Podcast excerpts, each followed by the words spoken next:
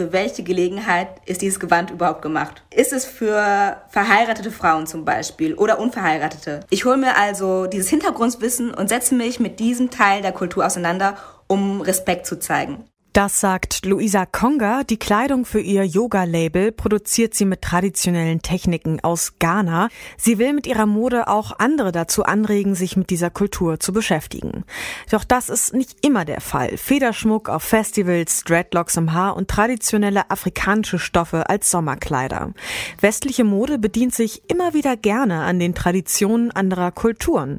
Aber diese sogenannte kulturelle Aneignung durch Mode wird immer öfter kritisiert wird.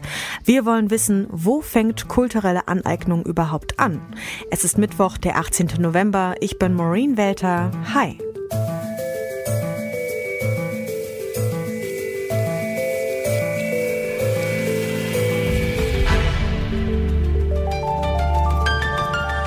Zurück zum Thema. Nike hat im vergangenen Jahr Sneakers mit bunten Mustern vorgestellt, den Puerto Rico Sneaker. Nur das Muster kommt überhaupt nicht aus Puerto Rico, sondern von einem indigenen Volk aus Panama. Der Shitstorm folgte dem Schuh auf dem Fuße. Dass Designs aus nicht-europäischen Kulturen in der Modeindustrie verwendet werden, passiert oft. Kulturelle Aneignung nennen KritikerInnen das. Der Vorwurf, wer diese Designs verwendet, ohne zu wissen, wofür sie stehen und woher sie kommen, missachtet beachtet die entsprechende Kultur. Dabei geht es meist um Kulturen, die strukturell ausgebeutet werden. Darum kritisieren gerade Menschen aus der BIPOC-Community, dass traditionsreiche Kulturen für kurzlebige Trends benutzt werden. BIPOC, das steht für Black Indigenous People of Color. Ziani Sophia Höder hat das erste Magazin für schwarze Frauen in Deutschland gegründet und erklärt, wo ihr kulturelle Aneignung in der Mode besonders auffällt. Für mich persönlich ist das prägnanteste natürlich Afro-Haarstyles, also klassische Braiding-Techniken, weil schwarze Menschen es schon sehr lange erleben, dass sie aufgrund ihrer Haarstyles diskriminiert werden. Also sei es, dass ihnen am Arbeitsplatz gesagt wird, dass sie unprofessionell mit ihrer natürlichen Haarstruktur aussehen oder mit ihren Braiding-Styles. Und gleichzeitig sieht man dann in Modezeitungen oder ich muss an die Marc Jacobs Catwalk denken, wo er bourbonfarbene Dreadlocks quasi seine Models gestylt hatte, während schwarze Menschen seit Jahren dafür arbeiten, dass sie nicht mehr aufgrund ihrer Haare ähm, diskriminiert werden. Ursula Renz ist Philosophin und hat viel zu kulturellen Aneignungen geforscht. Genau diesen Begriff findet sie allerdings problematisch. Ich habe sie gefragt, warum. Grundsätzlich ist meiner Auffassung nach Kultur immer mit Aneignung verbunden. Also auch wenn ich Kultur in meiner eigenen Kultur rezipiere, dann ist das ein Aneignen, ein mir zugänglich machen. Äh, wenn man da per se das als etwas auffasst, das problematisch ist, dann müsste man eigentlich relativ viel für moralisch bedenklich ausweisen. Und da glaube ich, das ist nicht zielführend. Das Anliegen, das dahinter steht, wenn man sagt, ja, äh, das ist vielleicht gar nicht so harmlos, was wir tun, wenn wir fremde Kulturen ohne irgendwelches Wissen rezipieren, das kann ich nachvollziehen. Aber mal weniger theoretisch betrachtet, was würden Sie sagen, wo fängt der problematische Übergriff auf die Identität anderer Kulturen im Alltag an? Haben Sie da vielleicht ein anschauliches Beispiel?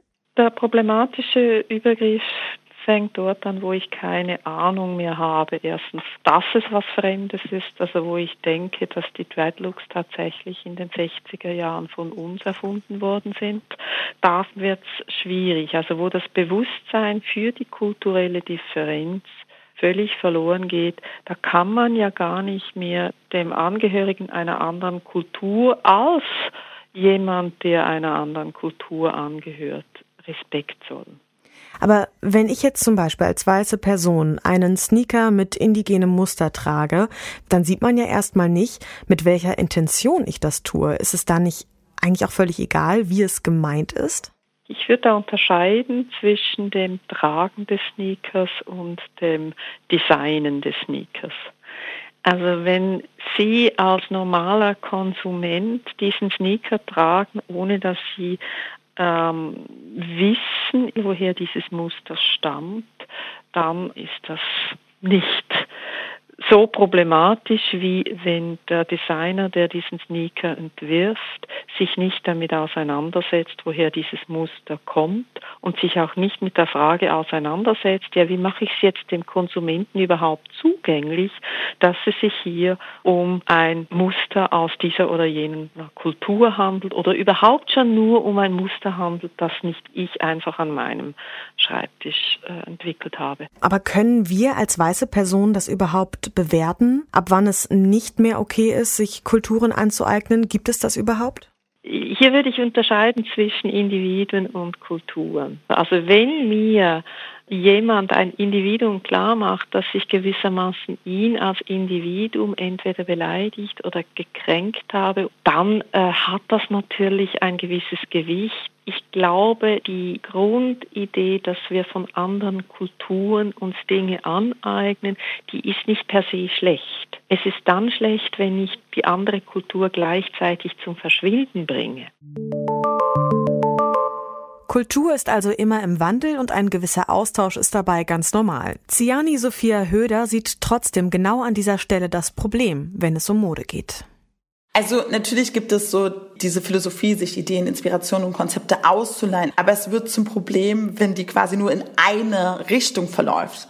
Der Prozess der kulturellen Aneignung ist ja nicht mehr, dass es ein Austausch, Inspiration, Ideen, sich inspirieren lassen ist. Es ist super eindimensional. Da findet keinerlei Austausch oder Dialog statt. Der wird quasi etwas gesehen, an sich gerissen, in klischeehaften Formen dargestellt oder einfach auch in einem total falschen Zusammenhang wo die ursprüngliche Botschaft gar nicht mehr rüberkommt, ähm, reduziert und dann profitiert eine Gruppe davon, wo die andere Gruppe beispielsweise das schon über Jahrhunderte oder äh, Jahrzehnte tut und hat gar keinen Erfolg davon. Also es geht auch um diese Machtstrukturen innerhalb der Industrie, weil die Leute, die ja erfolgreich sein können, indem sie kulturelle Aneignung betreiben, haben natürlich eine höhere institutionelle und strukturelle Macht. Sie haben Zugang zu Bildung, sie haben Zugang zu ähm, bestimmten bestimmten finanziellen Strukturen, um solche Dinge dann auch mainstreamiger zu inszenieren.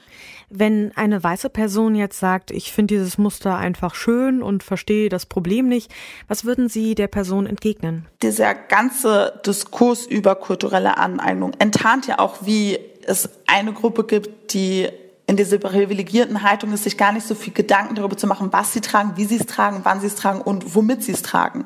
Das ist für Menschen, die ähm, Rassismus ausgesetzt sind, konstant, weil wir in einer Gesellschaft leben, wo Weißsein und Eurozentrismus die Norm ist und alles andere ist edgy, cool, fancy, anders, fremd, bedrohlich. Und ich glaube, das ist der Grund, weshalb es diese Leichtfertigkeit oder diese Unwissenheit gibt. Aber ich glaube, dass es wichtig ist und schön ist, sich ja auch mit den Prozessen und den Stoffen und den Ursprung und der Historie und der Kultur und die Leidenschaft und die Liebe dazu zu interessieren. Das heißt, um es kurz zu machen, ähm, würde ich der Person raten, sich einfach einerseits mit den Prozessen in einer Gesellschaft zu leben, wo es strukturellen Rassismus gibt und sich damit auseinanderzusetzen und sich parallel auch natürlich darüber zu informieren, was ist das für ein Stoff, woher kommt er und wie ist der entstanden.